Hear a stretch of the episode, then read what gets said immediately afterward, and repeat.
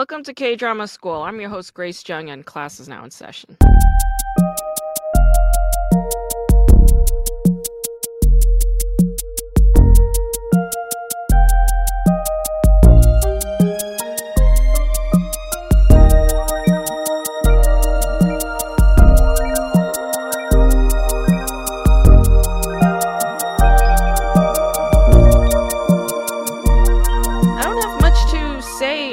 This week's show. It's called Till the End of the World. It came out in 1998.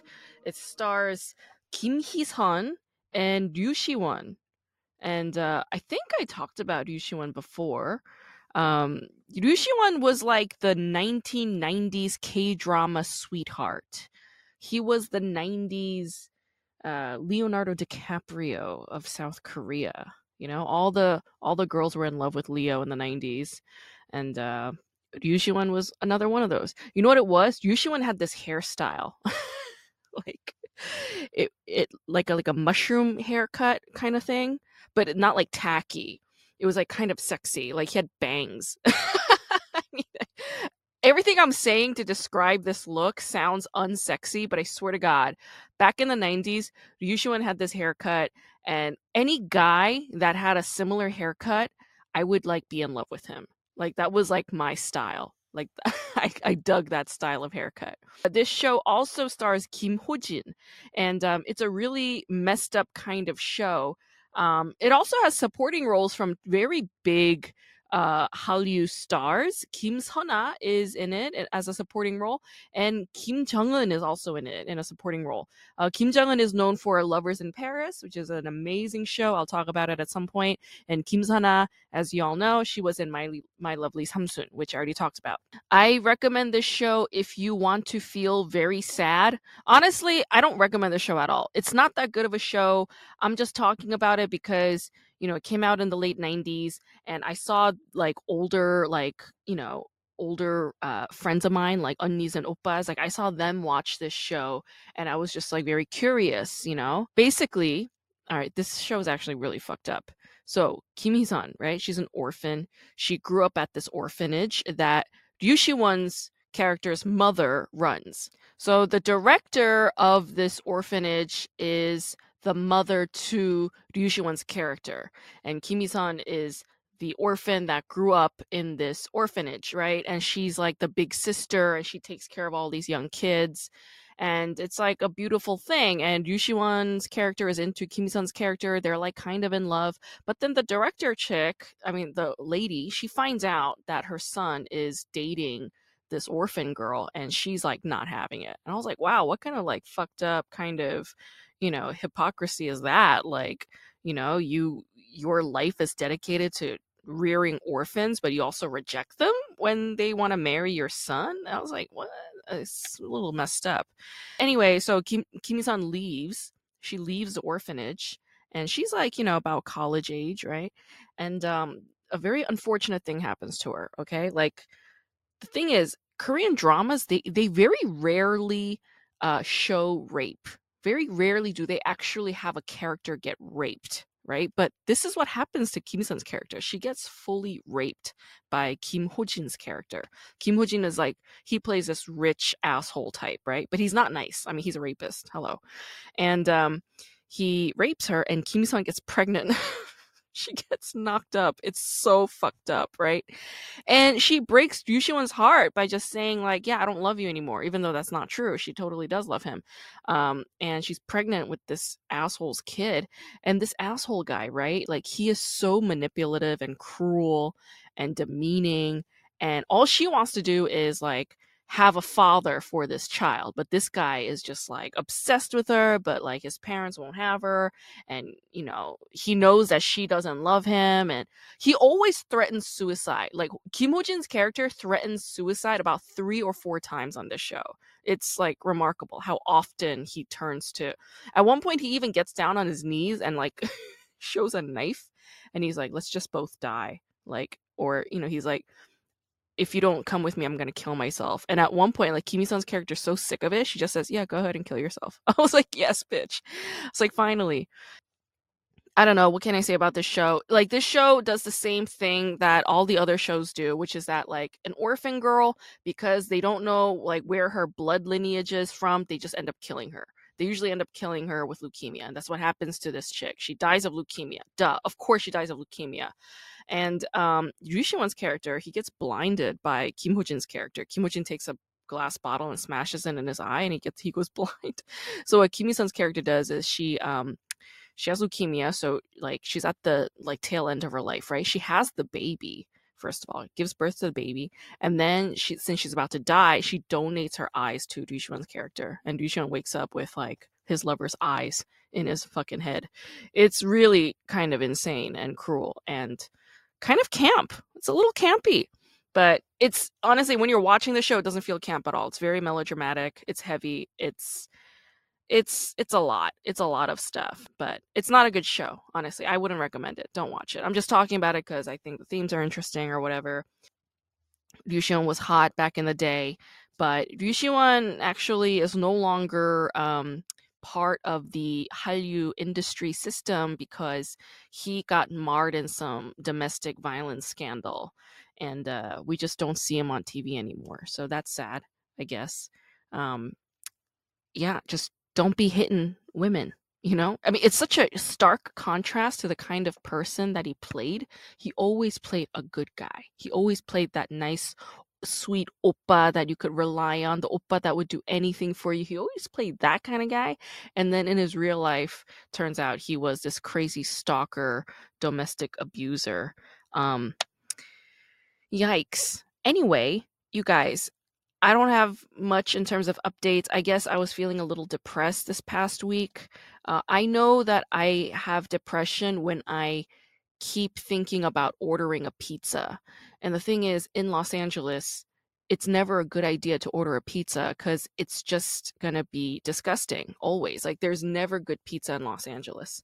Um, in New York, as soon as I arrive, I always order a whole pie whole pie for Grace. That's what I do. But here, I don't like to order pizza because I know it's going to be garbage. So that's when I know, like when I have this feeling of wanting to order pizza, I know that it's depression. It's a form of self destruction. And I have to look inwards and be like, what the hell's going on? What is going on? I haven't figured it out yet. I don't know exactly what's going on, but you know, I'm doing a little bit better today than I was yesterday. Yesterday, I really couldn't do anything. I couldn't do anything, but today I got to do a lot of things, so I'm glad for that. And um, yeah, that's all that matters. That's all that matters. I had a lot of fun at the Hollywood Improv tonight. You know, had a great set. Got to see a bunch of my friends. It was a fantastic time. Kirk Fox dropped in, did a set, and you know that guy's so profound. Like he's like very deep in some ways. It was really fascinating to see him drop in on a on a mic and just like do his thing. It was it was quite fascinating. Anyway, you guys, my guest today is Misho Shakur, and he is I don't know. Like to me, he feels like a, a, kind of a soulmate. You know, I have I have several soulmates in my life, and uh, I feel like Misho is like another soulmate. That's what I feel. You know, um, he is the man. What can I say? You know, he's he's based in New York. He's a hilarious comic, and he's a good guy. You know, he's a stand up guy. He's a likable fella. Everybody loves him. Okay. Um, Misho is also an artist, you know, visual artist. What's not to like? Misho is also uh, from Syria. He's Syrian, okay? And um, you know, we we kind of get into that stuff. We talk about that stuff, but we also talk a lot about spirituality, about psychedelics, about the meaning of life and love. I love talking to Misho Shakur. He's one of my favorite people to talk to on earth. And I'm really, really glad that we had this opportunity to speak to each other. So, you guys, let's listen in on our conversation with Misho Shakur. I was just like, I know, I was like, I know, I know that Misho and I would have a really good conversation, uh, but I'm gonna wait on it, and then I'm gonna, I'm gonna figure this out. So I, I fought for you. I fought. I, I went. I commented on really? Instagram, and I was like, this is worth the fight. It's worth the journey. I was so flattered. I'm like, oh, in the middle of my incompetence, she's like really seeking out this. Uh, like, oh wow, okay. Some people are just worth it, man. You I know, know. So some people you. are worth it. I know. I, you hear like you hear about comics like, oh, we had to get them to the show. It's like, oh, some comics don't want to go to the show. It's like, it's like- no, man, you you're worth I it. I really appreciate you. Thank you. of course, of course.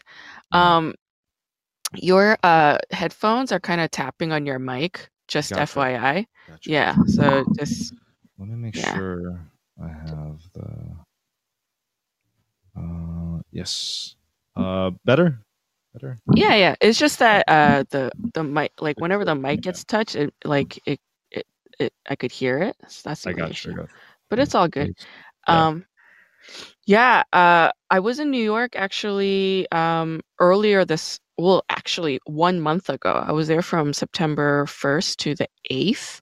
Mhm. Um and I was hoping to run into you at a mic but like our paths just didn't I know. didn't cross this time. oh, I, I'm, I'm glad. I'm. Uh, my bad. I missed you. Uh, Yeah. yeah. I've, it's funny when, when even when you're in the same city, you're like, I'll run into this person at a Exactly. or something, and then you don't see him for a year. It's like. I I guess know. God didn't want us to meet. I know we had to we had to we had to I had to make it work on my own, you know? It was still God though. It was still my my inner God being like, Grace, you can do this. You can navigate it and figure it out.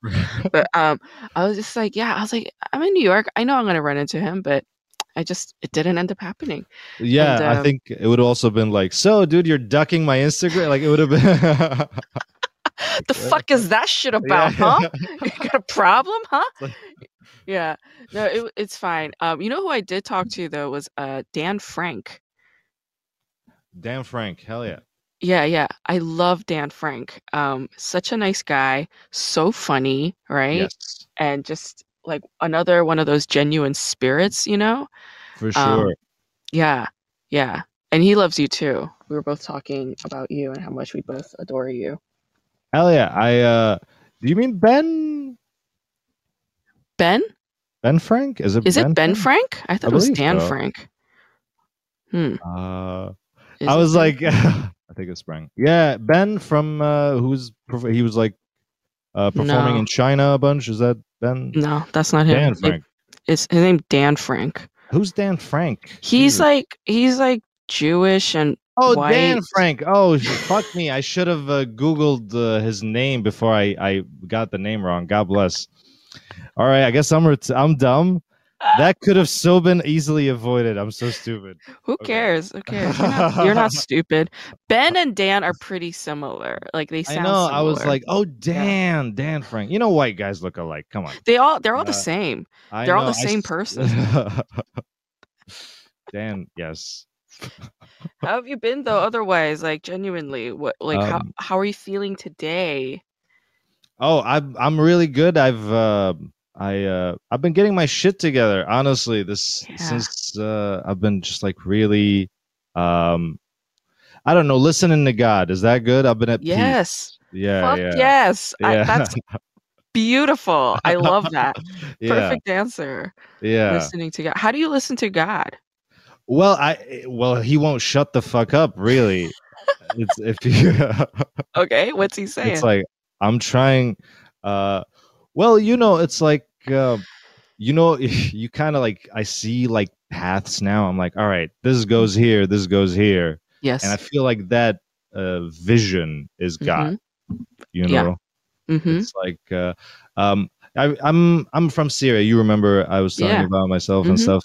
Uh, I remember the the worst thing about it was Mm. that the future was foggy Ah.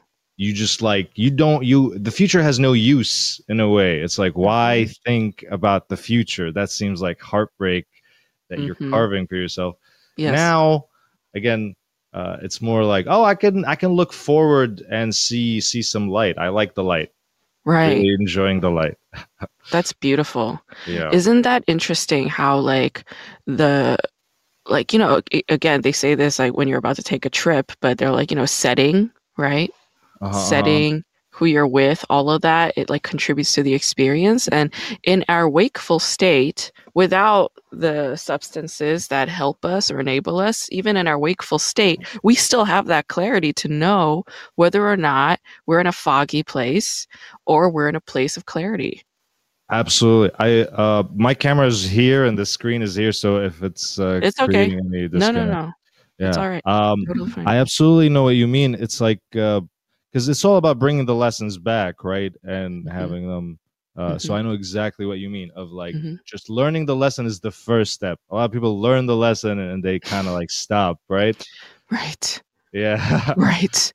and you're like, no, the application is the the, the what you gotta do. It's like uh, it's like that. You say awareness doesn't solve the problem. You still gotta solve the problem. You got to do it. You got to do the work.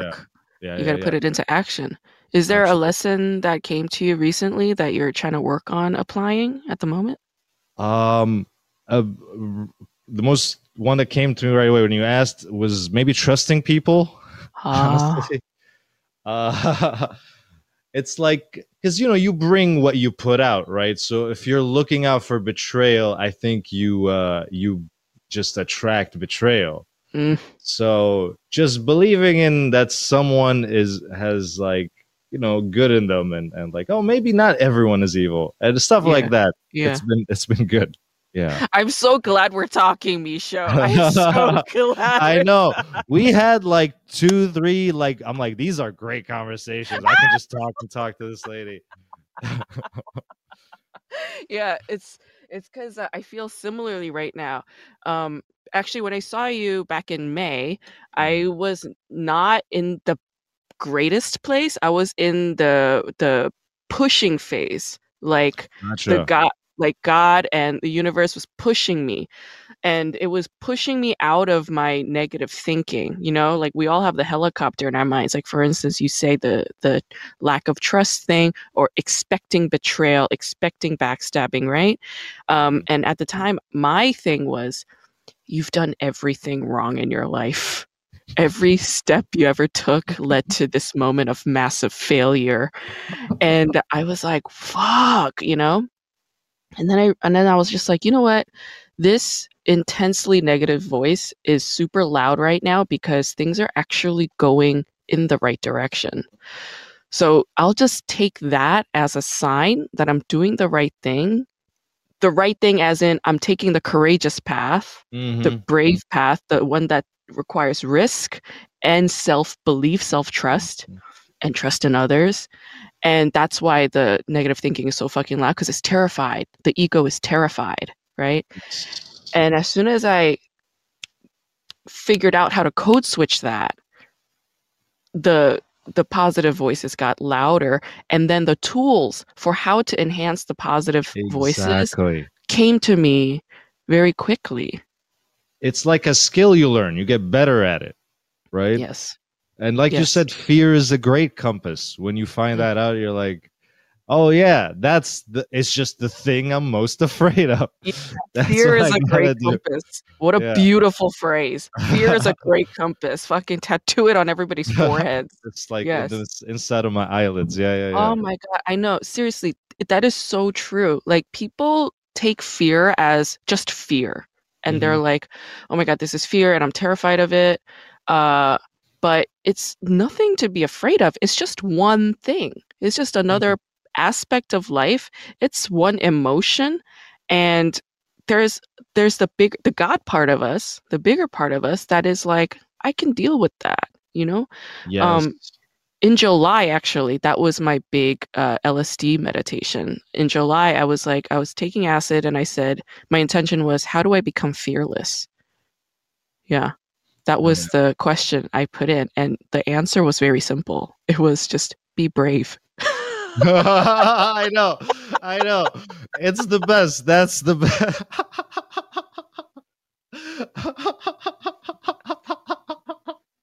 I know. I know. I love it. It's I love it. it, said everything. It said everything. So what I was doing was it said and when I'm on LSD, I usually color a lot and I draw. hmm and I kept drawing a dinosaur, and the dinosaur kept saying "Be brave," and I was like, "Oh, okay, so this is my my acid dinosaur spirit animal," and you know, and it's hilarious, and it's like cute, Absolutely. and it's lovable, and everybody loves dinosaurs. Like, who doesn't love a dinosaur? And well, if a no dinosaur, ever met one, and it's like, it's like, oh, I, we, you know, chickens and alligators. I guess they're cool. which were also dinosaurs at one point in their yeah. lives, It's yeah. That's so true. Yeah, nobody's met one before, so anybody can imagine their own dinosaur however they fucking please. exactly. So beautiful. oh my, epic, epic. So So good. I, someone told me I uh, give off elephant vibe. I'm like, they're like, you're like an elephant. I'm like, I love that. I love that. Dude, you know what my spirit animal is? It's an Yeah. elephant. Hell yeah. My favorite animal in the world is an elephant because this is what I heard about it. I, I, I kind of agree. You do have the elephant vibe around you. You got the elephant spirit around you. Um, elephants, they have like a massive brain, right? And I think elephants have other sets of emotions that human beings and other creatures don't have. I think that's why they say elephants have a like a good memory, like they remember yes. everything. Yes. I think I think they have more depth because their brains are so massive. What do you think of that? Oh well, I I heard the memory thing always, and I was like, oh, they like, but they're like so massive, and they they like can't be bothered. Like I I would I would I would hold a grudge, but I you know walking takes fifty years, so I don't have time really. I remember though. and, Yeah. yeah, I- Yeah. I feel like yeah. I'm gathering uh, small uh, animal companions. Like, hey, watch out for any mice. I'm good with anything other than mice. Mice will get me. So, yeah, like when I um when I saw the live did you see the live uh action film of Dumbo? mm-mm. So uh I think um Tim Burton directed it. So I saw excuse me, I saw Dumbo the Disney film when I was younger. And that movie scared the shit out of me. I don't know if you've seen right? I, that's why I was like, I'm not trying to touch any any of that. Like, I was like, I saw it once, traumatizing as fuck. I'm like, okay, It's so scary. It was so uh, scary. I was terrified. But then I saw the live action Tim Burton version, and there was a scene. It's a very psychedelic scene, actually, when Dumbo is like, he's scared and he's Mhm. like, you know, very shy, and he's looking at the circus happening, like the spectacle of the circus, and he sees like balloon, like, uh, what do you call it? Bubbles, like bubbles in the shapes of animals and stuff. And he's like scared, but he's marveling at these, at the spectacle. And I could see him kind of like detaching from his fear and just projecting outward and taking in the beauty. But he, but his fear hasn't fully gone away. There's still some fear in his eyes. And it was just such a complicated like image. And I don't know why, but I felt so emotional like watching that scene. Like I was like I mean it's not a sad scene, but I was like crying in the movie theater. I know what you mean, though. I know what you mean.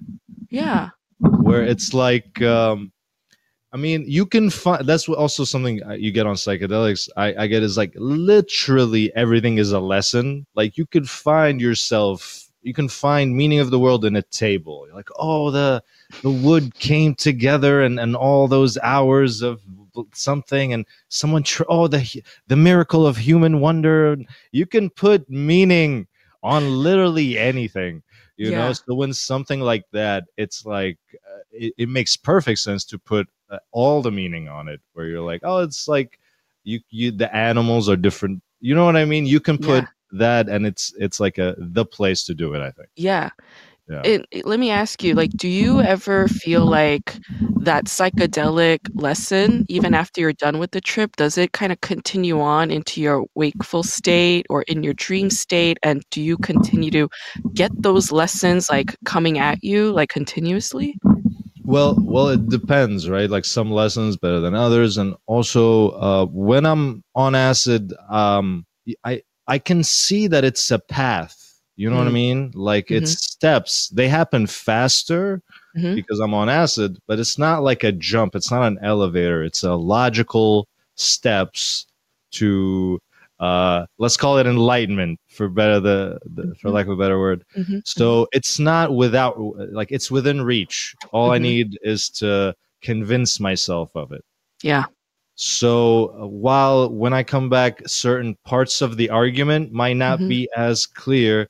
Uh, Mhm. if I know the end and the beginning, and I, I when I you try to fill in the blanks as best you can, you know. Yeah. Yeah. Yeah.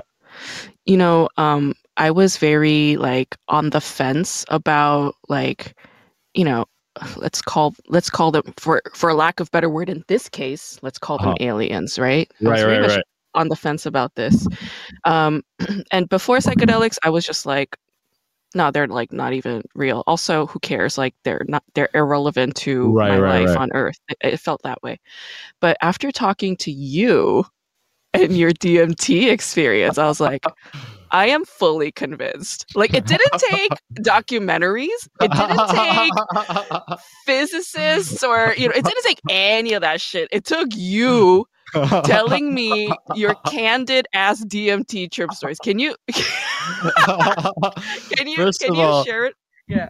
we were talking about like having conversations. I talked to you like three times, and it was so easy and seamless. You know what I mean? Like the the Seamless, the very yes. few conversations, and also any m- most people you start bringing up life and DMT and the meaning of it all, they walk away. You know what Their I mean? eyes So glaze over. Yeah. so God hear it. bless you for being open to to hearing. It was uh, I fascinating. I was fully absorbed. It, ju- it was it was just as much of a pleasant conversation for me as it was for you. I'll tell you that, That right now. so funny. It's Yeah. it's just interesting. The the the thing I go in my head. I'm like, ah, I took. Uh, I'm like, I wonder if I w- that was too imposing or too No, like. Okay, fantastic. Um, no. so thank you. Yeah. Um, the DMT. I mean, so I did it twice. Yeah. Um, and I had done acid before, and acid was such a big like moment for me. Uh, doing it for Mhm. the first, I was in a bad place. I was. Uh, it was a lot of fog in the in the future. Again, you know what I mean. Mm. Um, so when I did acid, I definitely found uh, logical arguments which I needed to for all the stuff: loving yourself, loving people, Mhm. uh, being enlightened, being free, Mm. all the good stuff. You know, we can do a lot about that. So I was always curious. So DMT uh, always felt like that last thing. So the first time I did it, Mhm. um, um, I was on my roof. I put it uh, in bet- in a weed bowl. I put it in between weed, and I hit it.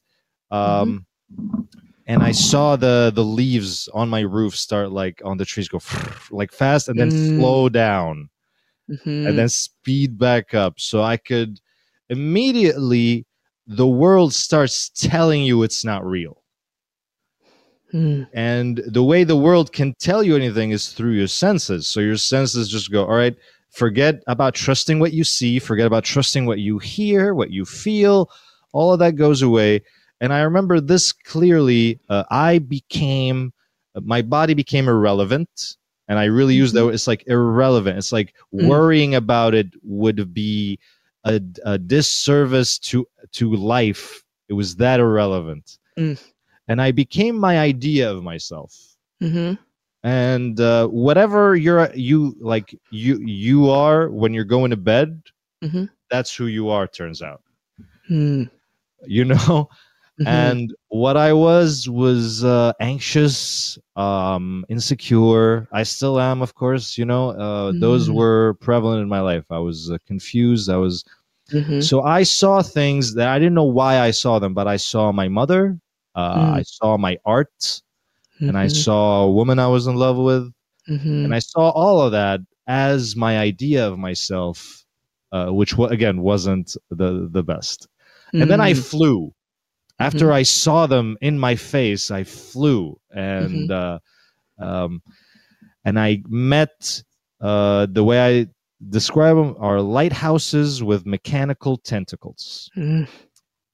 And I say lighthouses because I was drawn to them, and they looked like Oh. lighthouses, and for whatever looking and physical shapes could mean. Mhm. Because I was as much my idea of myself as I am me in my hands and my body right now. Mhm. It's that's what psychedelics give you is that in unarguable uh, state. It's Yes. uh, it's like I'm sure I am this right now. I Right. no doubt. right. So, as my idea of myself, I met this being that was a lighthouse with mechanical tentacles. I was not afraid of it hurting me in any way because the same way my body was irrelevant, I was irrelevant to it. I Mhm. was it was beyond caring whether or not to hurt me.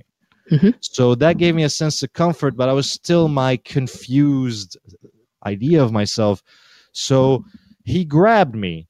He grabbed me as again, and started playing with me like Play-Doh. Like he was examining me and stretching me out and compressing me, almost to show me. I don't know if he was trying to show me I was irrelevant, but he's like, Mhm. "This is so easy." And started looking Mm. me up and down, and he he goes, "Hey, we got another one." To his friend,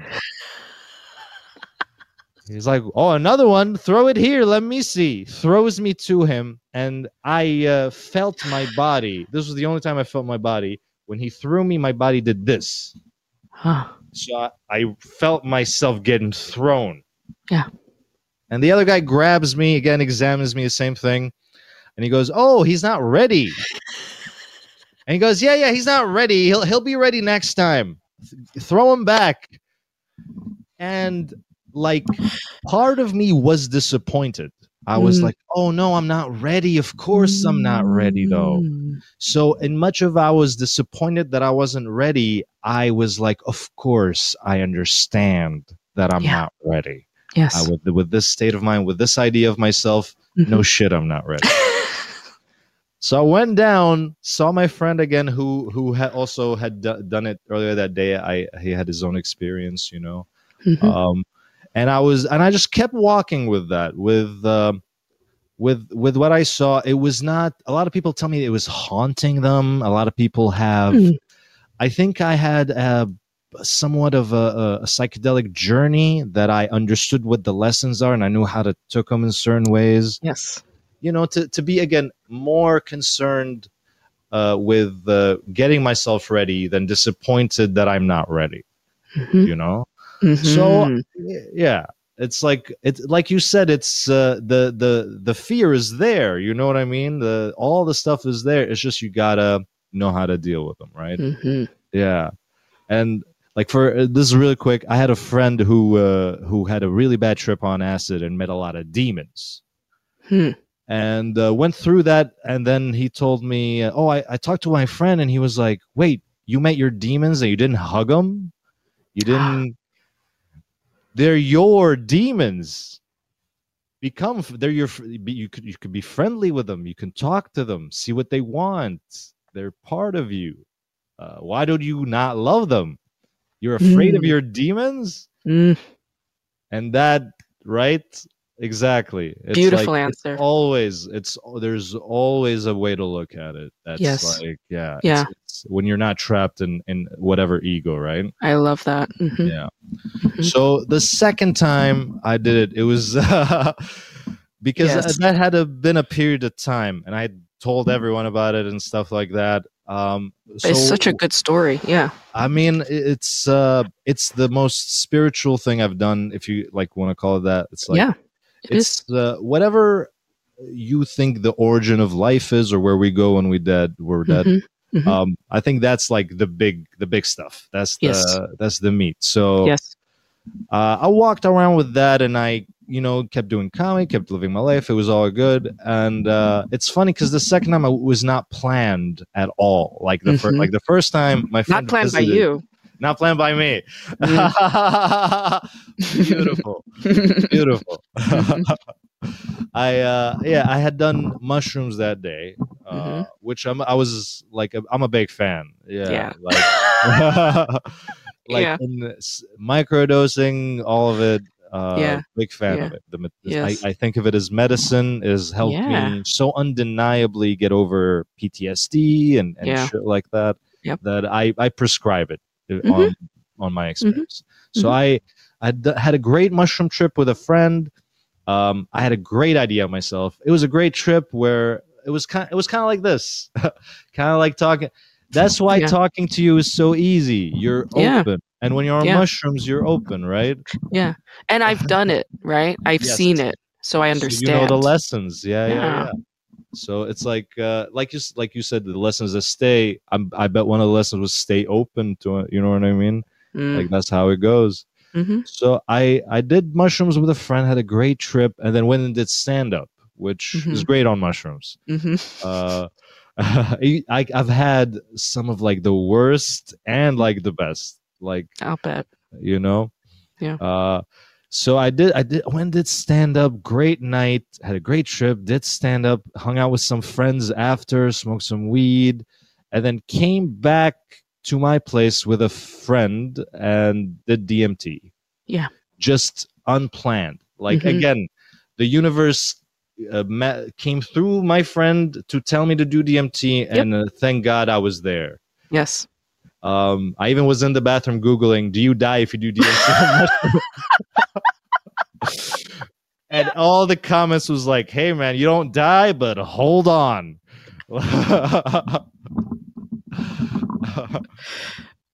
and uh, I was excited. I was willing to do it honestly because uh, because of the idea of myself thing. I'm like, right now, I uh, I have a I like myself.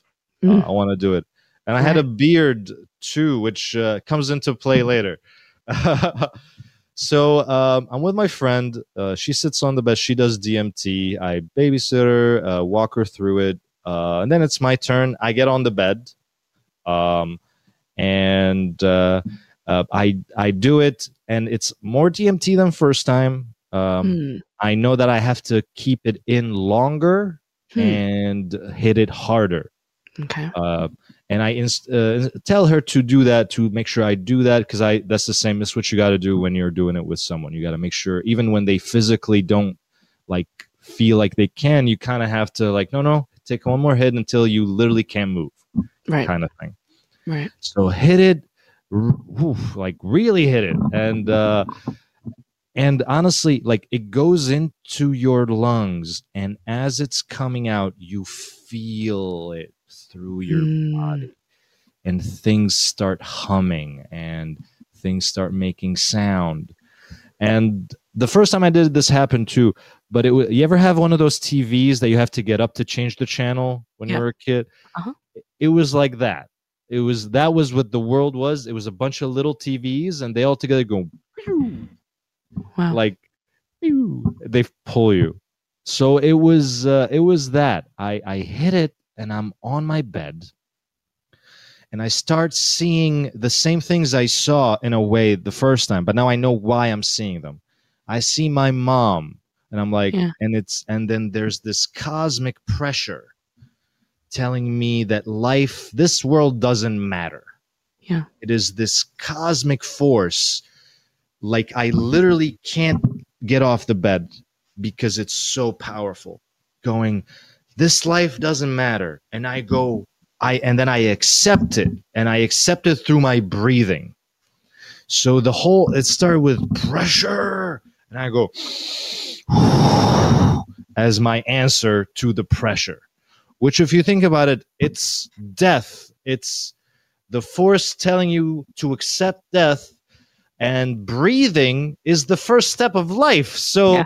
Your counter to that is li- it makes sense you know yeah, it does. It does. absolutely yeah yeah yeah I, so it goes and it starts showing me all the things i care about in life all the things Mm. i think are worthwhile are worth being in this world for Mm-hmm. shows me my family my Mhm. mother Mm-hmm. uh, my my uh, my art my Mhm. friends Mhm. my uh the my you know my ego you know Yeah. And then when it gets to my ego uh it goes you're you don't matter your Mm. dick doesn't matter like Mhm. just cosmic pressure Yep. i remember that very clearly all the stuff that are really it's the root chakra right so everything keeping you in life was getting was was being cosmically pushed out of me Yeah. and instead of one lighthouse with mechanical tentacles, it was like a hundred. And they were in my face and they were red. Last time they were bluish color. Wow. Okay. This time they were red because when I took the DMT, like you were saying, you took you take it with a purpose, right? Mm-hmm. I was Intention. like, I'm gonna find out exactly what it's about. Mm-hmm. What is it all about? That's the that's the the most simplified answer I could uh, a question I could think of to go Okay. in with. Mm. So I go. So again, cosmic pressure. You don't matter. And after back and forth, I go, and this is maybe the single most proudest moment I've of, of anything I've ever done. Yeah. I stood strong in their face. Yeah. They were like, death. And I was like, then take me. Mm. That death, then give me death. I Mm. and immediately Mhm. everything became calm. Mhm. The second I accepted death, Mm. everything became calm. They calmed the fuck down. No more pressure. Um, I was so in the moment. It it it made me understand why I like metal music. because in the middle of everything I've been through with metal being the perfect background music for me, in that moment I was like, no, death? Well, I'm metal. I give me death. I I think of it uh, who I was at that moment could be like the leader of a biker gang. You know what I mean? I could Yeah. you know what I mean? Alpha yeah, yeah, it really got me in touch with that of Mm. of because metal has always been a positive aggression. Yeah. It's your aggression is not evil. It's it's you Like a warrior kind of aggression. Yes, absolutely. A heroic aggression. Yes, it's like, and this is not related to the DMT, but it's like accepting the burden. Yeah. You know, it's like you want the to be responsibility. absolutely. You you Yeah. think you have power, accept the. It's a burden uh, to It's have a huge power. burden. yeah yeah you have to have that so metal accepted death they immediately calmed down the most pressure i ever felt communicating with my breath shaking on the bed and i go i accept death and it was calmness. Mm. my eyes were closed and they go well what do you want? Yeah. and i go i want to know. I want to know. Tell me what it's about. I want to know.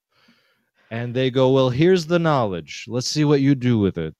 Right. and i open my eyes and i'm the cover of a tool album i don't know if you it's i open my eyes and the world is golden Yeah. and there's eyes and portals everywhere Yeah. and I remember this clear. I was laying on my bed and I looked around again, enlightened. I could see that the, the eyes were perspectives that I have allowed into my life. Mm. And I could see through them if I chose to because I allowed them. And the portals were also different worlds that I have been open to, that I can go in and out of if I choose to in this state. And I observed I was on the edge of my bed and the universe was was there. And I remember this very clear. I was like, okay, time to figure it all out. And I remember this clear. I was laying down and I take my knee, like I take my leg and I put my my I sit like this, right? Yeah. Mm-hmm. And the reason I did that very clearly, I remember it, is Yeah. because I always thought I sa- I looked cool. Yeah. It's a badass like that. pose. It's Yeah. a badass pose. It's so a boss if I'm gonna pose. figure out the meaning of everything, might as well Mm. look cool Fuck yes. doing it. And in a way, that gave me the momentum because I, I was like, oh, so I'm gonna do this as me. This is Yeah. my version. This is my take on Yeah. everything. Yeah.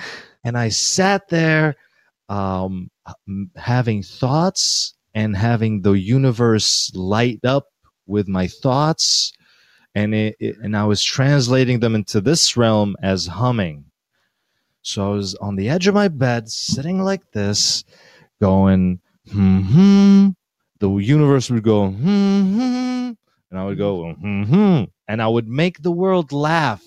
Yeah. everything every little molecule around me was laughing at my thoughts. And it was bliss and it was the most fun I have ever had. And in the middle of it, I was like, all right, this is fun. Wait a minute. So even when I'm enlightened, and this happens on acid, and I when and I laugh, and I'm like, even I'm like when you take every bull all the bullshit out, all the Mhm. greed, all the ego, all the it fun's still there. Always. Laughter is still there. Greed isn't here. Envy isn't here. Fun and laughter are the whole point of this, honestly, is that the second I stopped taking life seriously, everything was perfect. Yeah. and I was like, this is what I feel my this is what I got. This is so life is about fun. Yeah. And I kept thinking and having fun and laughing, and I could feel the the the thing go away. I could feel it because it's a gradual step going down. You you Yeah. know, and I'm like I could see thoughts not the most enlightened creeping in, Yeah. and I would breathe them out. Mm. I literally go, and with and I imagine the bad thoughts go out with the exhale, and it, and they would be gone, and I would have more fun. They would come back, and I was like, yeah. so this is the meaning of life: is breathe, think, and have fun. Yeah. And I and I was I rejoiced. I was uh, so happy. It was the best news. You know they call them like you know the scripture, the the the good. good have you heard the good word? Yeah. The good news. Yeah. Have you heard the good news? Apparently, laughter is what it's all about. That's what it's about. Yeah. And I uh, and I thought about this because I was like, how am I gonna end this? Because I have a trouble even on stage closing. I'm not. Ah. Yeah, I'm like I I, I have uh, sides of me that uh, hang on to the moment too greedily. Yeah. So I was like, I need to work that out through this experience. So I was like, Right. no, I'm gonna wait for the right moment. I'm gonna know Uh-huh. where I'm like, I'm I got it. And I'm gonna choose to end this and choose that to be content and grateful for this. So that's why I kept playing until I felt, all right, time to watch The Office.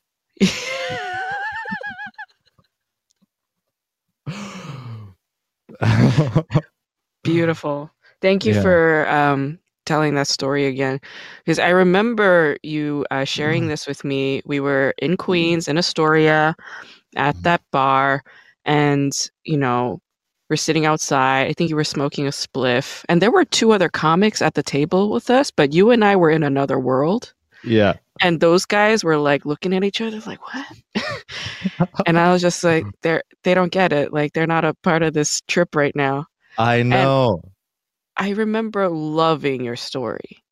I was like, this is such a good story. And I learned like a lot from your story. And there were some parallels to uh, visions that I've had.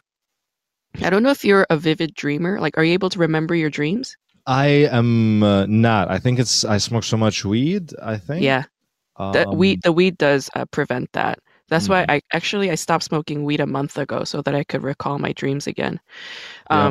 Because That's why I can't uh, relate to Martin Luther King. it's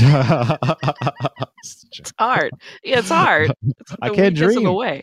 yeah, yeah. Um, but for me, uh, dreams have always been a big, big part of my life. So uh, that's why I was like, if this is important to me, then I have to, I have to do what I can to support it. So that's why I gave up weed. That was very difficult, but I was able to do it. Mm. Um, so when you were telling me about the television, like the everything had television screens. Um, this was years ago. I think I was in, I was like in my early twenties. I was working at an office. I was very unhappy there. Uh, and in my dream, I was in North Korea, and uh, it was a film festival, and it was like in a really weird, like it looked like a like a community recreational like lobby, Uh-huh. very depressing looking. And there were these round tables with like pink tablecloths over them. There were maybe three tables. There were maybe twelve people at the film festival. Okay. Kim Kim Jong Kim Jong Un was there. He's sitting there. It might have been Kim Jong Il actually. Anyway, one of them was there. It might have been Kim Jong Il. One of them was there. One of the dictators were there. He was sitting there, and uh, we look up, and suddenly there's no uh, roof. It's just the night sky, and fireworks start going off. But the fireworks would burst out, and they would be television screens the shapes of them would be television screens. And I was like, wow, North Korea is so cool. You know, I remember thinking that. And, you know, I, I don't know if you remember this, but I have a, I just finished my PhD in film and television studies at UCLA. And my dissertation is on television. It's uh-huh. on, it's on Korean television. And in it i examine masculinity. Uh, the texts that i'm looking at are comedy variety shows. So i'm looking at masculinity and queerness and nationalism. That those are the things that i'm looking at. So i was like oh it's so fascinating to him to me that you know he saw television screens. Because i was wondering like what is a television? Why do we call it television? You know we have this word telepathy when right. we can access one another's minds without words, without touching or communicating or being near one another. So tele having distance but being able to connect and it's a vision. You all see the same thing. And television is now globalized. Like we all as a globe we see everything, you know? But perspectives vary, right? We're all watching mm-hmm. the same fucking thing. Like right. we see the same fucking movie Jaws, but people have different opinions about it, right? It's like the same thing. So, like, I don't know, this vision that you had with the televisions, and then later with the portals, the eyes and everything. Like, an eye is a television, right? Mm-hmm. A portal is a, a television is a portal, and a portal is a television. It's like visions and perspectives are things that we can choose to see. Like, if they describe it, we could choose to see what they see, but ultimately, we're we're not going to see exactly what they see everybody's stance and angle is different right and so it's mm-hmm. not going to be 100% that, but that's still awesome because there's a variety, you know? And we could talk about that. It's like, oh, you're saying you see that. I see this, you know? Right, right, like, oh, I do kind of see that now. And in that way, we're kind of expanding one another's visions, you Absolutely. know? And there's some there's some massive beauty to that. I love that. Yeah. For sure. Yeah, you are the sum of your influences and like uh what every little bit like helps, really. Yeah. It does. Everyone has a little bit of the answers. You know what I mean?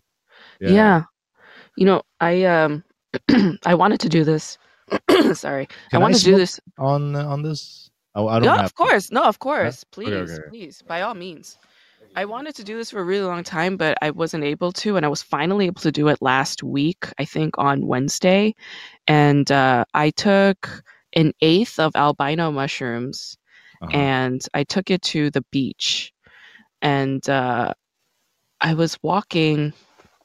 Actually, I have to go back. Let me first tell you this. Mm. Uh, I had this dream. Did I tell you this? I had a dream about like a hotel. Well, whatever. You smoke a lot of pot, you probably forgot it. I, I had this dream that uh, I was at a hotel I was at a hotel with my friend Sam, and we were looking out of my hotel room, and we saw another hotel facing us. And the hotel that was facing us was pink and green and it looked like like Las Vegasy gaudy like the architecture was ridiculously too much. And I said to Sam I was like that's a very tacky looking hotel. And he was like what's so tacky about it? And I said oh um I have to be specific now. So I was like uh well look at the way that window is dressed with the plant. And I wanted to describe the specificities of it but as soon as before I could even say it the hotel would physically like morph in front of me. And the description I wanted to say changed.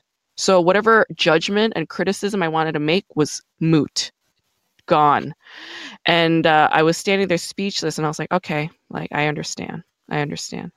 The lesson was any art, any creation is beautiful because it's an expression and it takes bravery what right do you have to talk shit?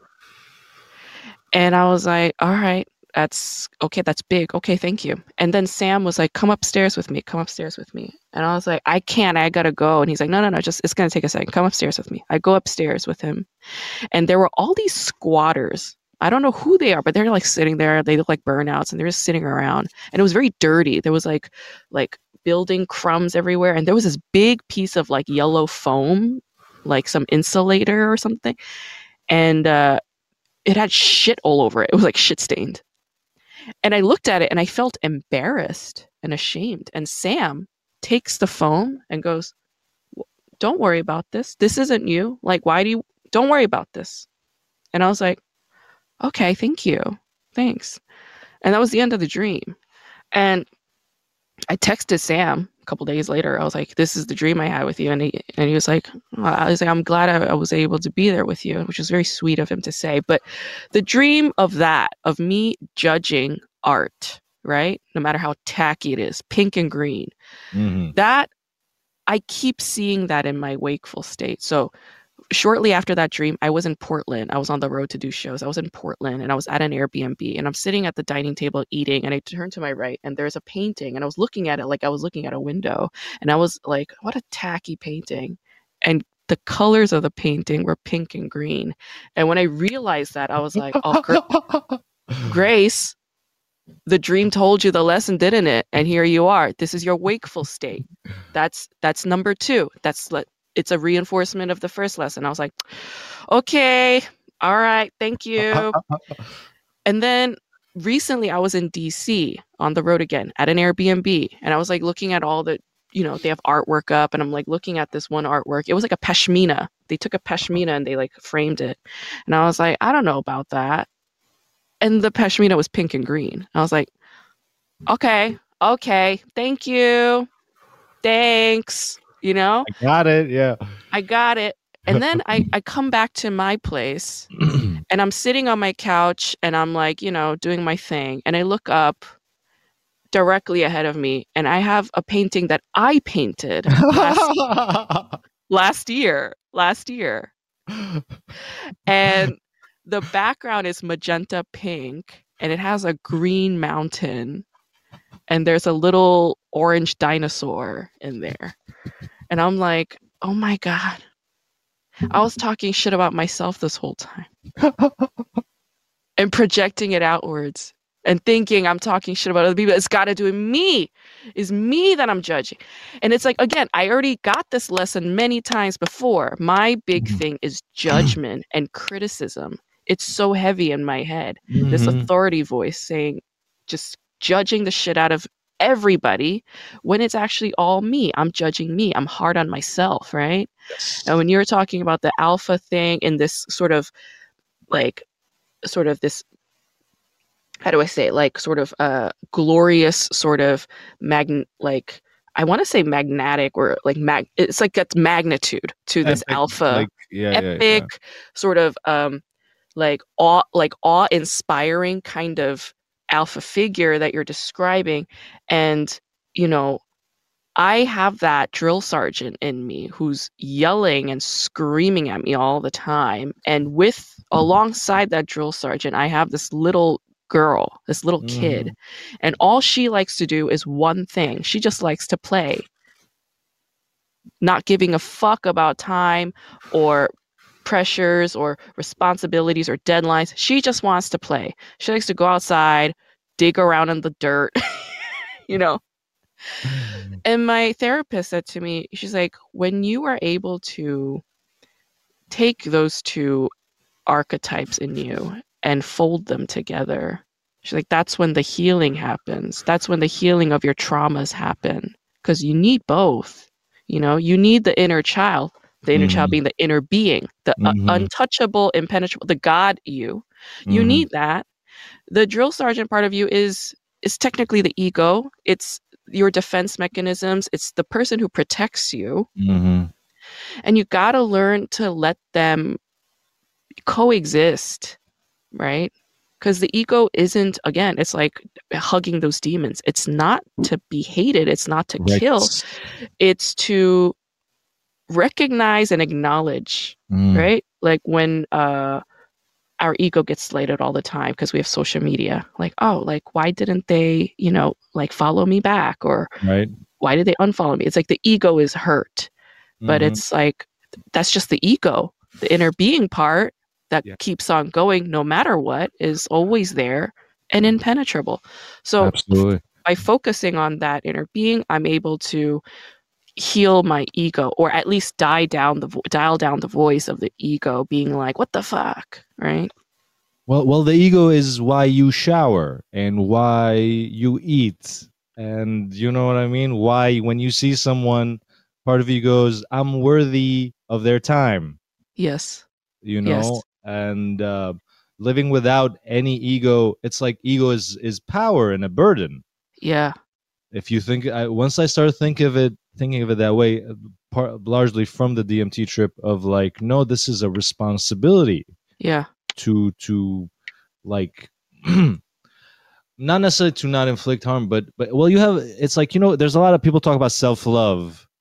Uh, there's a lot of self simping happening Mm, mm, around on social media. You know what I Yes. mean? Yes. and and it's because of kind of like you're saying the though um taking the side of the inner child 100% over the authority which is maybe your parents or whatever Mhm. trauma Mhm, right mhm. so it's like recently i was helping my friend move and uh, i remember when i was a kid my whenever like anything physical fixing things around the house my dad would teach me but he would yell at me for Mm, doing anything wrong mhm. and I could see I'm like I'm like I, have having problems with my friend like not doing things fast enough. I'm like I'm my dad.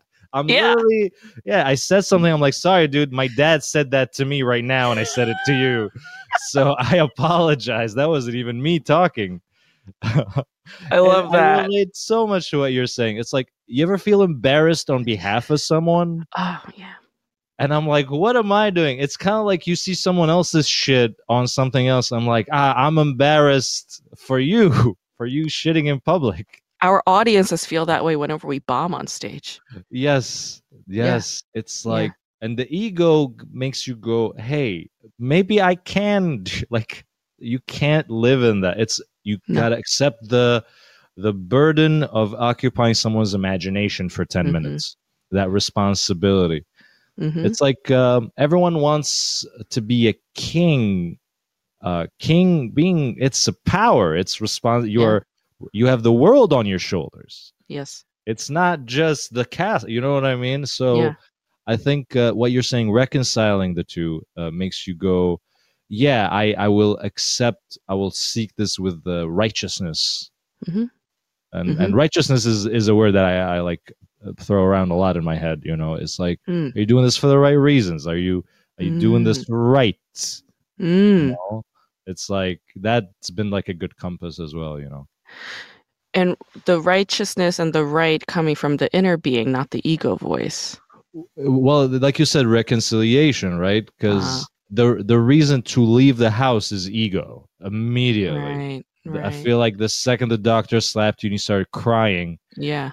you know what I mean? That's ego. It's like Attention, yeah. mm, yeah. Yeah. Yeah. So it's like now, um, it's the same. It's like when you're in someone's life, when you're like when you're doing a set is like a, it's like a, a, a conduce. It's like it's like a a version, a, a very heightened version of of the time with you, right? Yeah. Yeah. So it's like uh, again, the ego is useful. The ego, ego is a tool. You should, and the demons are yourself feeling upset, feeling demonified by your trauma, hmm right? The like, shame. yeah, yeah, yeah. It's uh, it's all the times you were told pink and green look really bad on you or something, hmm and you internalize it. And you're like, Mhm. I hate pink and green now because otherwise the world hurts too much. You can take that, yeah. Because otherwise the world hurts too much. It's so funny. That is so good. It's like, yeah, like, why are you judging everybody? It's like, because the world hurts too much. That is so good. yeah.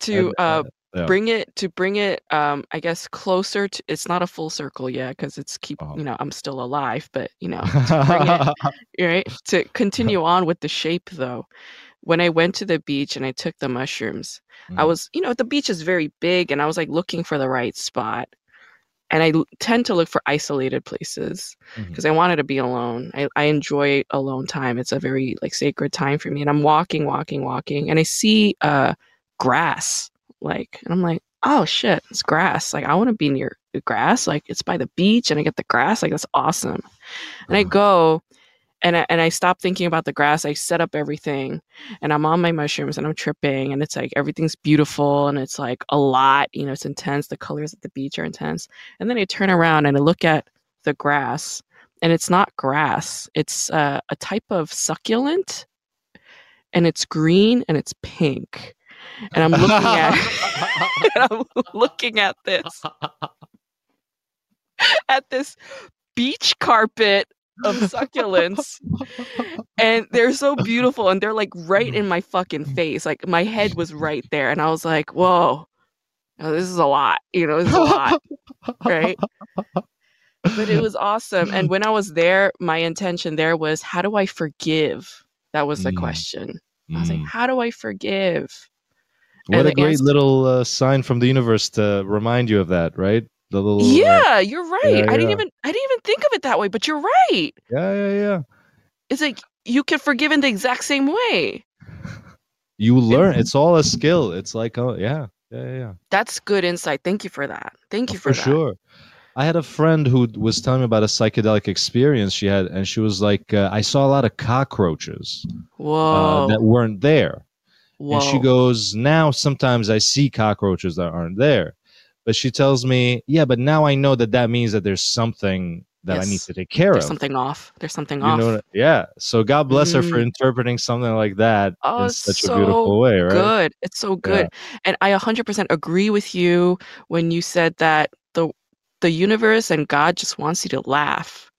Cuz when I was on when I was on my uh, you know, on the beach doing this thing with the forgiveness thing, um I was like, how do I forgive? And the answer was, what is there to forgive? Yeah. Is there such a thing as wrong? Well- Even if somebody punched you in the face and said, Grace, I fucking hate you. You suck. You're the worst thing that's ever happened to me in my life. It's not personal. It's all about them.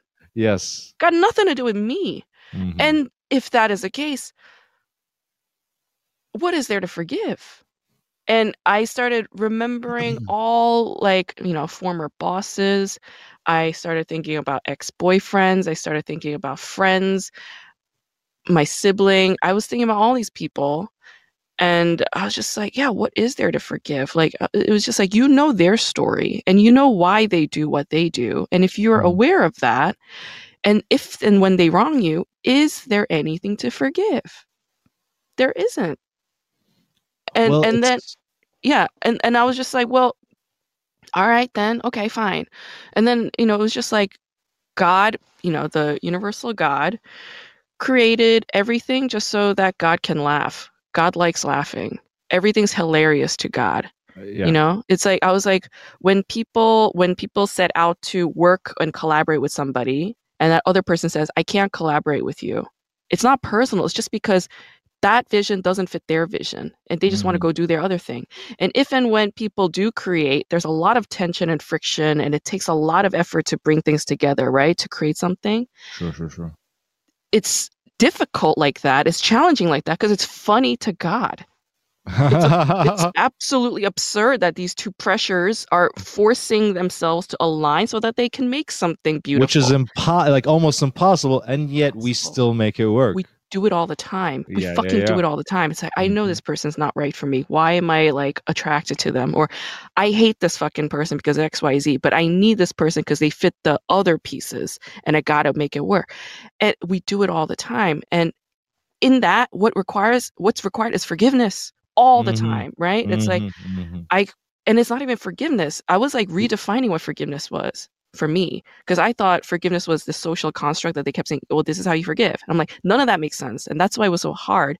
And then I realized forgiveness is all it is is just acceptance of who they are and letting them be who they are and knowing who and what they are and also allowing myself to be forgiven by them right to allow myself to be known. Mhm. and and that's how we work and that's how we create and that's absurd and it's fucking funny. And i was like okay and what else? What else? I was like i'm going to remember all the times that people were god. Meaning even the worst fucking individual i ever met they there were moments when they said something fucking profound and i was like whoa that's god. And i was like if i only remember the times they were god and i forget the other shit then what is there to forgive? Right so i was like okay then this is all absurd and funny i was like yeah god likes to laugh Mhm. and uh, if and when I walk away, because I had to ask myself that, I was like, why did I leave him? You know, I was thinking about this ex boyfriend of mine who I realized I'm starting to like be more like. He was a lot older than me at the time. And I was like, why did I leave him? And the answer was because I stopped laughing. And I was like, there's only God in laughter when things are good and fun. And when Oof. shit is dark and heavy, and there's zero light and there's no purpose for that dark and heaviness, then there is no God. If and when there's sadness and dark and heaviness and anguish and there is still process and there's meaning and there's the effort that we accept it as a challenge and we're fearless in it, then God is still there, right? So I was just Oh. like, all right, this is dope. I get it. And I had a fucking blast at the beach. Thanks for listening to Kinda- that. It was long, but Oh, thanks. that was so good. The I stopped laughing. That hit hard. I, Yeah. I gotta tell you. I oh, I just I just stopped laughing. That I stopped laughing. that's why I had to leave. I uh, I completely get that. I um I, one thing I got from tripping a lot uh the joke of life. Like really if you if you really want to sum it down. And this is gets to what I got was life doesn't have to matter. It might, but it doesn't have to. And as much of that I think you get, the funnier you are, or the Oh, more yeah. able you are to laugh, at least. Oh yeah. Norm Oh, yeah. Macdonald, um, God rest his, his soul, said re- Yeah. uh, a thing where he's like, uh, if you go up and and uh, tell a joke and they laugh, it's they laughed, it, it's- Yeah. they, it worked. But if Yeah. you bomb, the fact that you were trying to get a laugh and failed is hilarious. It's funny. so you're you're good. God is laughing no matter what. No matter what. Yeah. Literally. you, the thing you said about the relationship really hit hard because um, one thing I had to come to realize that was honestly like it is so I had to like it's so obvious, right? But I really had to learn it literally doesn't matter if I'm honest if it's not coming from love.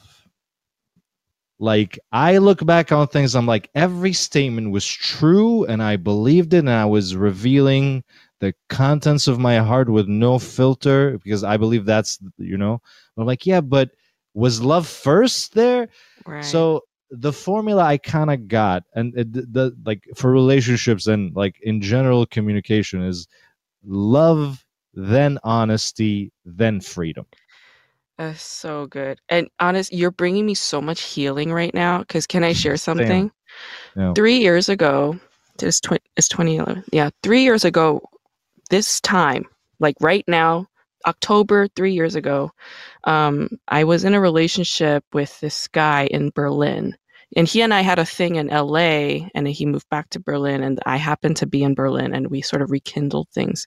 And we had a, a great, like, you know, it, it, it didn't last long. It was like a great month Oh. but he like a lot of young men right can't commit Mm. they let the fear overtake them and they can't accept love and they don't want to give love and they run the fuck away right so it got to that and uh he, he and i ended things. We broke up. And we broke up one week after my first acid trip. So i was in this place of like no ego and accepting everything and i didn't really say everything i needed to say. But of course after we ended things for the next month i was just in complete misery and hell and i was just like angry at him.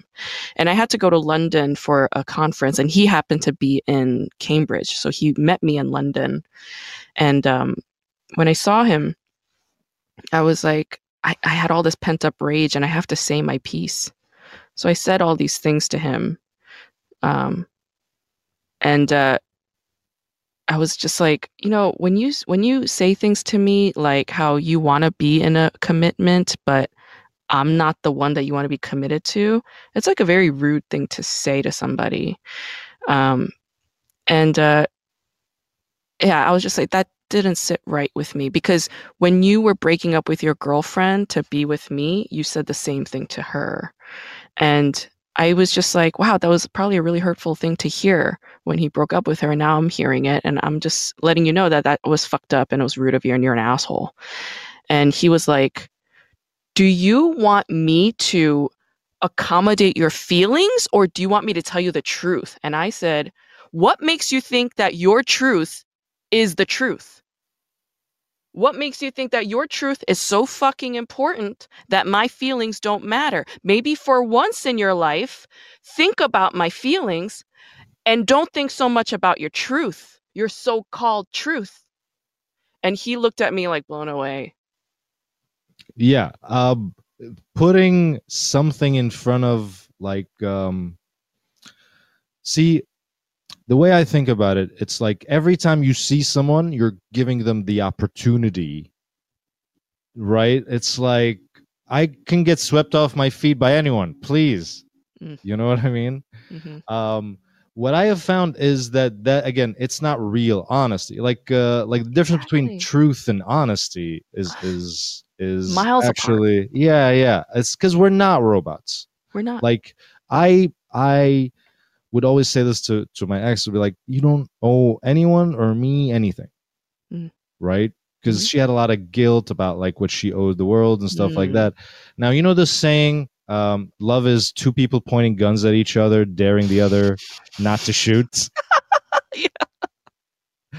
so what uh, i heard i think i think it was seinfeld said he's like every morning i take my gun and my badge i put them on the table and i walk away with my hands out i'm like Mm. i'm not trying to shoot anyone and you're surrendering.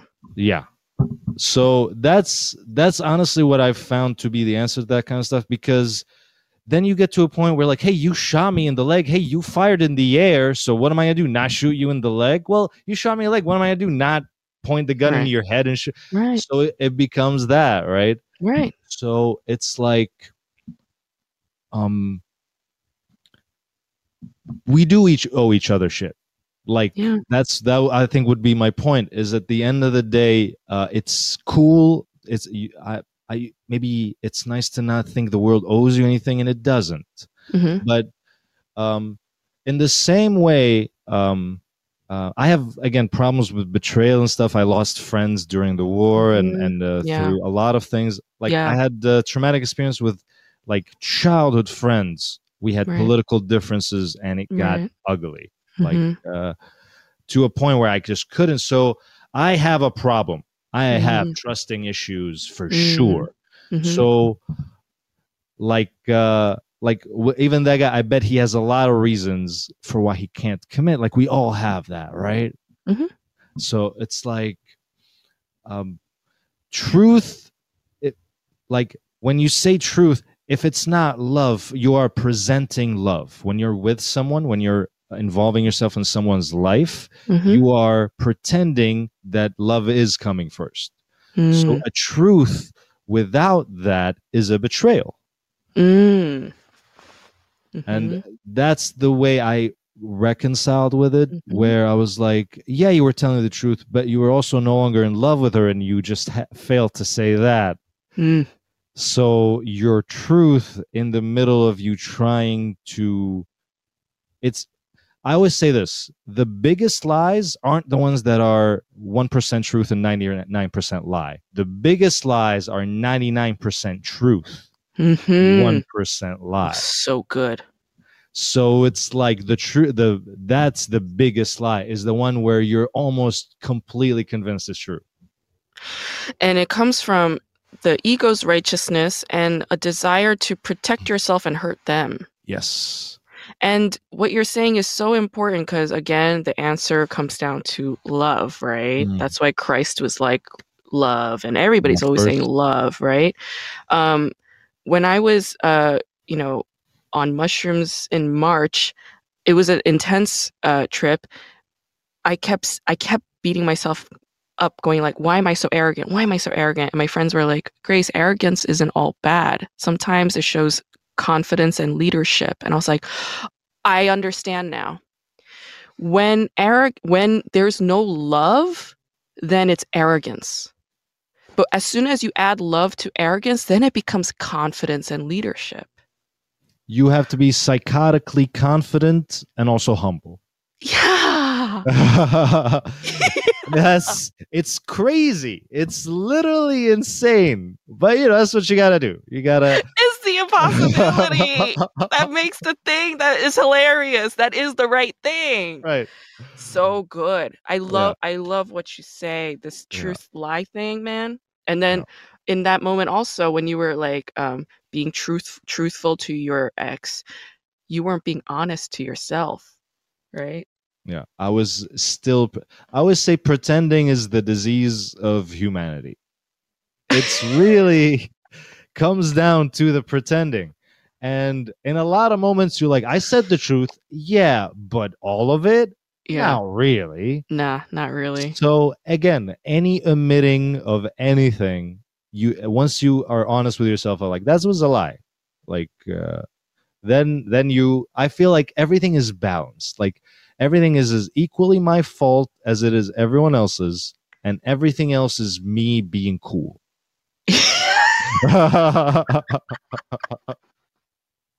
like um no when you were when you were talking no i forgot what the fuck i was gonna say because what you just said was so fucking funny. The me the me being cool thing.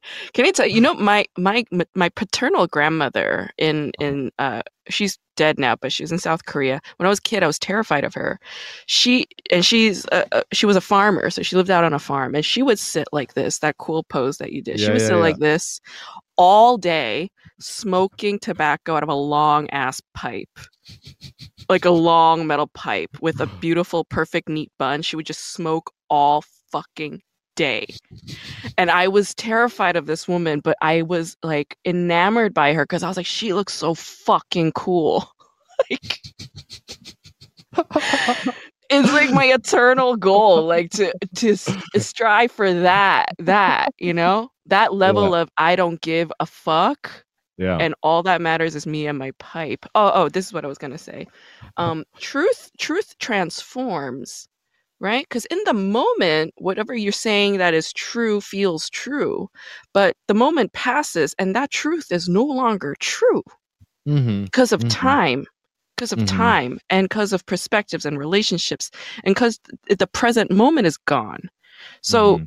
truth o- is always transforming you know whereas with Well- honesty it's like with you at all times so you're always going to be confronting your honesty honesty is about presence and truth is not present truth always transforms and that and that's how it becomes lies eventually Well, everything is subjective, like literally, right? Mhm. So it's like you really can't find an ultimate, like, uh, like, like good and evil.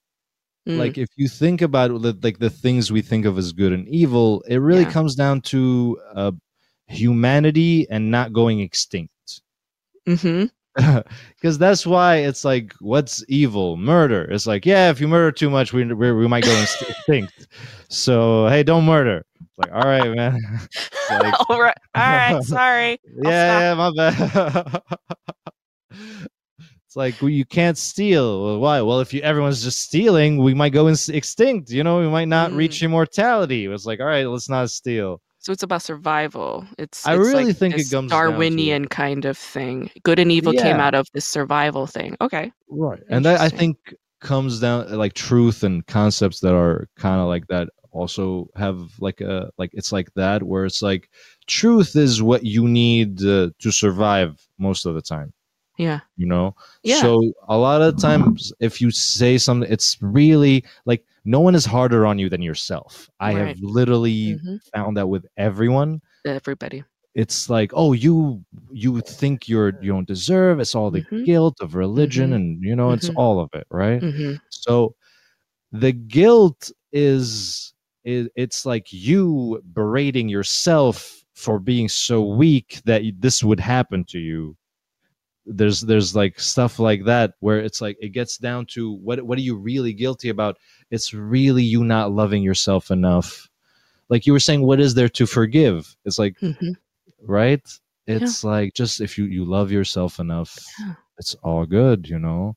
Exactly. And it's the the truth and and lying thing it's whatever in the moment you need to convince yourself you're a good person Mm. in a lot of ways. So it's like uh the work on that has to be it's like homework. It's not a Mhm. practical. Like if someone asks you and this would be the point i was trying to get to if someone asks you if you're happy Mhm. whatever your answer is to that question is the answer. Like if you go yes you're happy at least that's the truth in that moment. Even if you something inside says no well you expressed yes so it was more powerful than the no so i that would be my it's like in the are you ha- like in the moment your answer that is the truth I think you and I have enough powers to uh, start a cult in uh, upstate Oh, New this, York. this was. Yeah, yeah. They they would come and flock over just to hear us talk. A hundred percent. These fucking hippie whites. They would be down. They're like, what? A Korean and a Syrian, and they're gonna talk about this shit. I am so in. Take all my money. so I'm I gonna- did acid. Oh, Yeah. do you need to do it? No, no, no, no. Go ahead. Tell me. I did acid? acid at a music festival recently. What kind of music? Metal? Metal music? Uh, well, no, it was more like folky rock, like very uh, Oh, like uh, gentle camping. shit. Okay. Yeah, yeah, yeah. Okay. I was uh, thankful, like you know, God invited me. You know what I mean? yeah. To a friend who met someone. Da da da. You want to do this? Yes. That is God. Yeah. Yeah. It's God I did a Uh-huh. set and everything. It was amazing. Oh, so fun. Yeah, yeah. And I was loving it. I met so many cool people, like Yeah. like people I would never think of meeting. Uh, Yeah. different like people that I'm go, you're gonna contribute to world peace. Yeah. And people also I'm like, you're a serial killer and you do this music festival thing on the side. It was the whole spectrum. And I was doing acid by the fire, thinking of everything and, and working shit out. And at a moment, I was like looking at everyone and like kind of semi roasting them, like noticing like funny faults about them. Yeah. And I was like, what? I can't even enjoy this peaceful moment, big fire, acid. Like, well, you have, and I, then I started laughing at that. Yeah. You know what I mean? Yeah. So um, I find uh, being able to laugh at it, whatever it is, it's like the skill. It's like the skill to it is the best skill. because I was feeling guilty about not Mm. being able to enjoy the the hospitality of these people, Oh, and then I laughed at it. Yeah, yeah, Because it's yeah. ridiculous. It's a ridiculous, ridiculous. idea. It's so ridiculous. Yeah. You know, um, my friend Mike Rose, he's a comic and he's also into psychedelics. And he said this. He was like, he was like, I want to normalize crying. And I was like, I was like, crying and laughing are the exact same mechanism. Both release tension in the body physically. They open up the same things in our faces, you know, our sinuses, you know, makes tears well up, makes snot come out, you know. You emit sound. Your breathing gets irregulated i- when you're crying and laughing. And it's the exact same thing, you know. Actually, that's the title of my dissertation, my first book. It's Crying Laughing. Hell yeah. Yeah. Yeah. Hell and how similar they are. And um, the more we laugh, you know, it, the more we become regulated physically and therefore mentally and emotionally. Absolutely. It's so funny you say that. Um, whenever, uh, like, I was helping my friend move. It's like his last uh, night here and everything, and I was, and I couldn't help but cry. Like, Yeah. I just, I'm like, dude, you're just like, you know, we live together. We're like, like, you're so kind to me. You're so nice, and I, I have a thing where, like, I never had a, uh, a brother. Always wanted one. Like, Mm, I like I'm like, why are you not like I'm like, why is why are you why I'm I'm like whenever I say goodbye to a friend, I uh get emotional. I want to say Yeah. unapologetically, but no, apologetically I get emotional. And I go, ah, why am I like too da da da? But I that that was very healing what you said, where I'm like, no, it's like I'm I should be more proud. I I get to express that love, you know, in that way. it is an expression of love that's first beautiful, first and most important thing. And it's literally your body. Like you have to, we have to be grateful to this mechanism. It's our body regulating ourselves. Tension, yeah. It's like all Releasing the tension. Yeah, yeah, yeah. It's like People I who don't cry- microdosing, ah, crying. People oh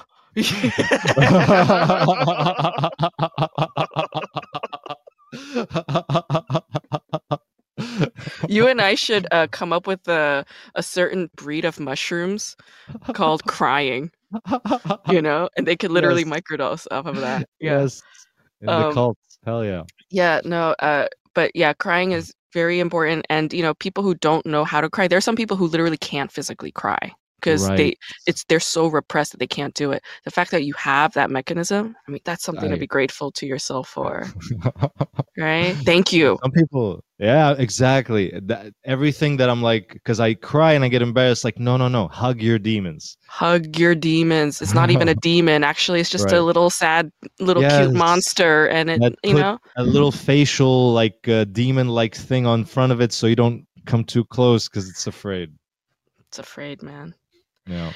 I I could talk to you for eight thousand years. Um, I got you. and and we will continue to talk for 8000 years um i want to i always close out with a f- series of flashcard questions Okay. um because it's called k drama school the show i'm talking about is called uh till the end of the world just realizing the epicness of that title but, um, Perfect. so i'm just going to ask you uh, like some premises and then what you would do in that moment if you were this person okay all right so me. you're uh you're a high school girl named Seohee, okay? You're an orphan. You lived at this orphanage all your life. The orphanage is like your home home. And the orphanage director is a woman and she has a son named Sejun. And Sejun is in college and he likes you a lot and you like him. So you guys start dating. But the orphanage director, who you used to look to as a mother figure, tells you not to date her son because she doesn't think you're good enough for her son. What do you do? Oh, I would disregard the the woman completely, and uh, I would trust the man to make his own goddamn decisions. um, Okay. And uh, it's like uh, I'm not good enough for your son. No, I would not take that. No, no, no. I would Mhm. I would forgive her. I would try. I would be bigger. Like, hey, you can think that. Like, you know what I mean?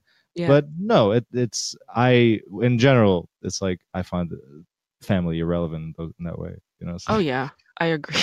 yeah. Okay, very good. Okay, so let's say Yeah. it's, it's the other way around. You're Sejun, you're the guy, you're the college Uh-huh. boy, Uh-huh, and you find out that your mother just kicked out your girlfriend from the orphanage, uh-huh. telling her that she's not enough, not good Uh-huh. enough for you. What do you do? Oh, I trust my mother completely. I would. I'm just kidding.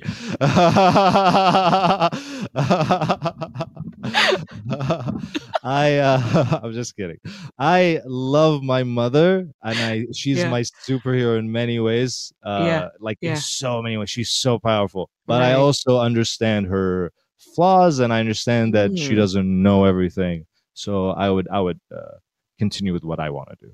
Okay, Yeah. dope. All right, set, setting boundaries with love. Love that. Okay, sweet, sweet. Okay, so let's say you're Seohee again. You're this high school chick, but you're like 19 years old, okay? And you've been working hard, a bunch of part time jobs, and you're like trying to save up enough money to go to college, okay? You meet a guy, not not this nice boy, a different Uh-huh. guy. Mhm. He's rich and he's such an asshole, okay? He invites you over to his house and you go over thinking that there's a job. Unfortunately, what he ends up doing is uh, he rapes you. Mhm. He bones you w- against your will. And uh, you become pregnant with his kid. what do you do? Okay, first of all, I'd be like, I I was spent 19 years in a uh, in a Orphanage? orphanage, and I don't know about rape. God damn it! I need to read more. I would.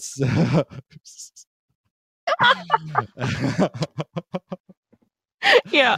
Uh, also, I mean, at that point, if the world uh, did me that wrong, Yeah. um, I hope I don't go to a dark place.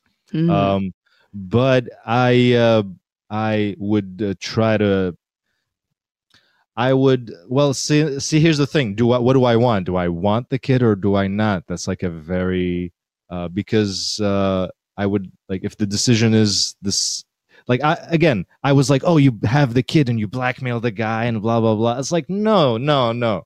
It's i would probably i would probably uh, um uh, um uh, start the Me Too movement.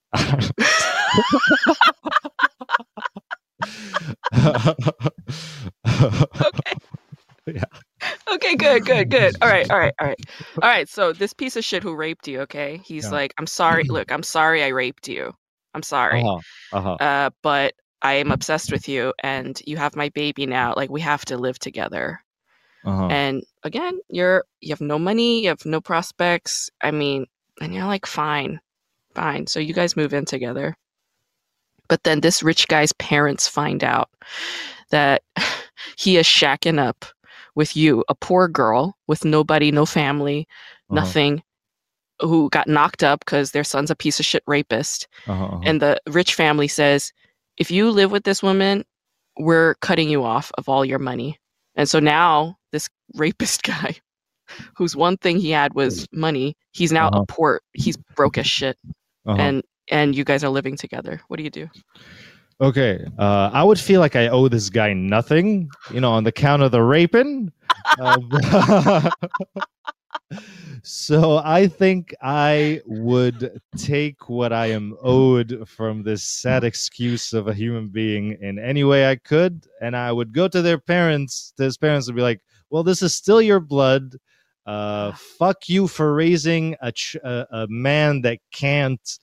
Uh, like this is your fault like oh you, you should be in on this like no no you are this is your responsibility too mother like Yeah, yeah. i would i would go in with that attitude Okay, yeah, Uh, yeah. Guns blazing. too yeah Naked, full third trimester, full belly. Just show yeah, up. put Be like, belly on is, the table oh, that's amazing. Wow. yeah, i would Okay. Yeah, you should have written the show. Okay. i would wait All right. for the, the baby to come put it Mm. right in their face right in their fucking face. You can't Yeah. deny it. This is your fucking blood. Yeah. yeah good. yeah, yeah. Okay. All right. You're uh Sejun now. You're that college boy that was in love with Sahi. You're the nice Uh-huh. one, okay? uh-huh, uh-huh. You find out that your uh the woman you love got raped by this guy and is Uh-huh. pregnant and now Uh-huh. they're shacking up together. What do you do? I will say this: um, it is uh, my responsibility to uh, to uh, offer her an option where she doesn't have to do that. As uh, if I'm really honest with myself, Mm. if she needed to do that, Mm-hmm. it's uh, it's again also on the I. It's like on the count that she.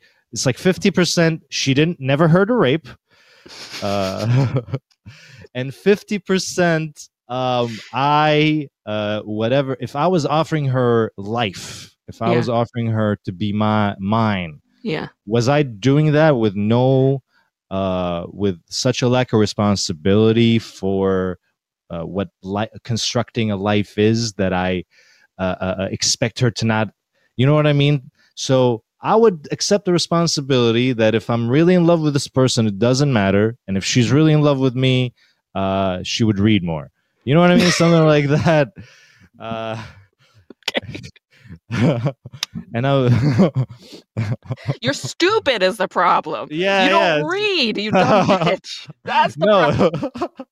I would probably be like all right why did i not be such uh, i would I, I always think of myself and this is like i have two sisters and there was a Mm. song but point is i want to be a harbor i want to be like a like a place you can put your ship and Mm. feel safe That's so nice.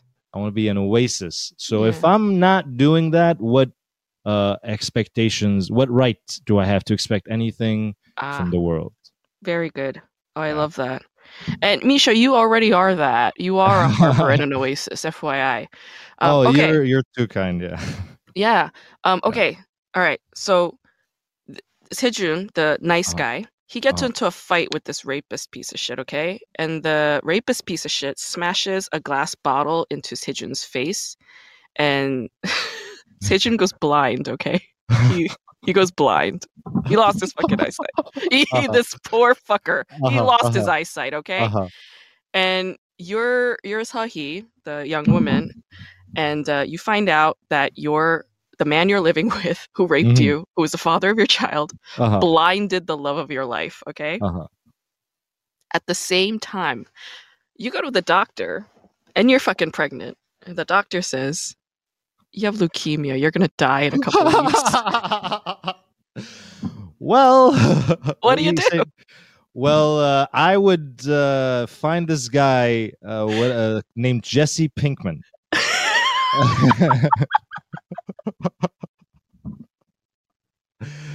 I would be like, all right, time.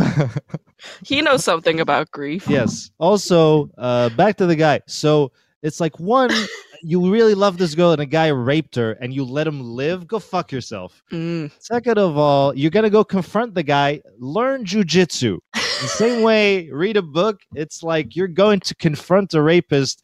Bring a bring a pocket knife, man. You know, it's like some of the, some of this is like you could do better.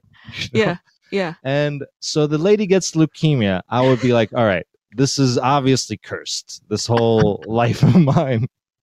So might as well, uh, uh, uh, like, I don't know, cut the guy's dick, the rapist's dick while he's sleeping, eat it while he's watching me, uh, and then I don't know, like, kill him in another gruesome way, Uh-huh. uh, and then fucking. I don't know. uh, She's gonna die. I'm gonna die before the baby is born, or is there a chance to save the baby? You could save the baby. Oh, well, then I would bet everything probably on the baby. I would uh, start writing a memoir, maybe make a vlog, leaving clues. Like, hey, if uh, a guy is giving a rapey vibe and he's like, come to my place, be go. yeah, bring or bring a gun, bring Bring a know, gun. yeah, yeah. he has a bring rapey vibe. Bring some weapons. Yes, I think women should carry guns. I Yeah. think that's like, and men should know jujitsu. I think that should be law. Yeah. Yeah. Yeah, yeah. Okay. keep the baby uh uh give it the best life possible while i'm dying Ah, okay. Because that's Yeah. what what more could a mother do who's dying? Okay. Yeah. Last question. Last question.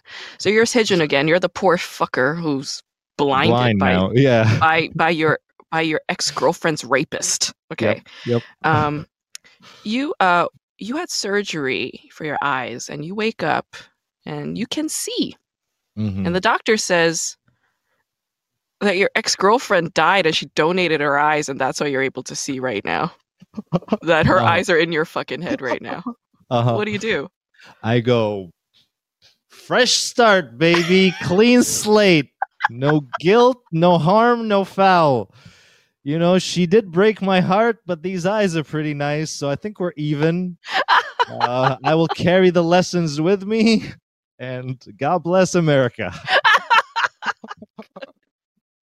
Very good, very good. That's it. That's the end of the Flash Curse series. Thanks, Hell yeah. absolutely